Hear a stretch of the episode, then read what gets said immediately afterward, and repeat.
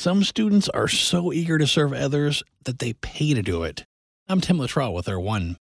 When you're young, $300 is a serious amount of money. And most teens aren't likely to part ways with that kind of cash just to sleep on the floor of a church. But that's exactly what students who participate in World Changers volunteer to do. Savannah Hamrick is a student from North Carolina. She tells Baptist Press it's not about you or how you feel, it's about what you should do for other people and what Christ is leading you to do. Students from all over the country pay hundreds of dollars to spend a week improving local neighborhoods. They do various projects like construction, painting homes, and volunteering for Meals on Wheels. And while they're helping their neighbors, they're also encouraged to share their faith. Nancy Shelton is a youth leader from North Carolina. She says you can throw a coat of paint on a house and it'll last for a while. But if you can share the gospel with somebody, that's got eternal value.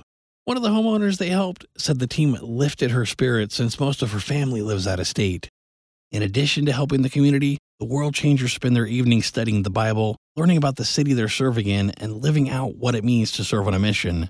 The youth leaders hope that the students take what they've learned and experienced back to their hometowns and make a difference there.